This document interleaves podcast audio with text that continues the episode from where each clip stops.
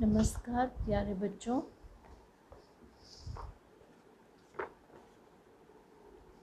आज हम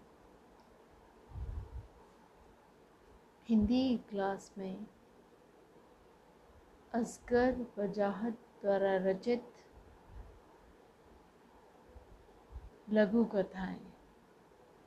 लघु कथाएँ मतलब छोटी छोटी कथाएँ जो होती हैं, उसमें असगर वजाहत द्वारा रचित चार छोटी छोटी कथाएँ, लघु कथाएँ ली गई हैं।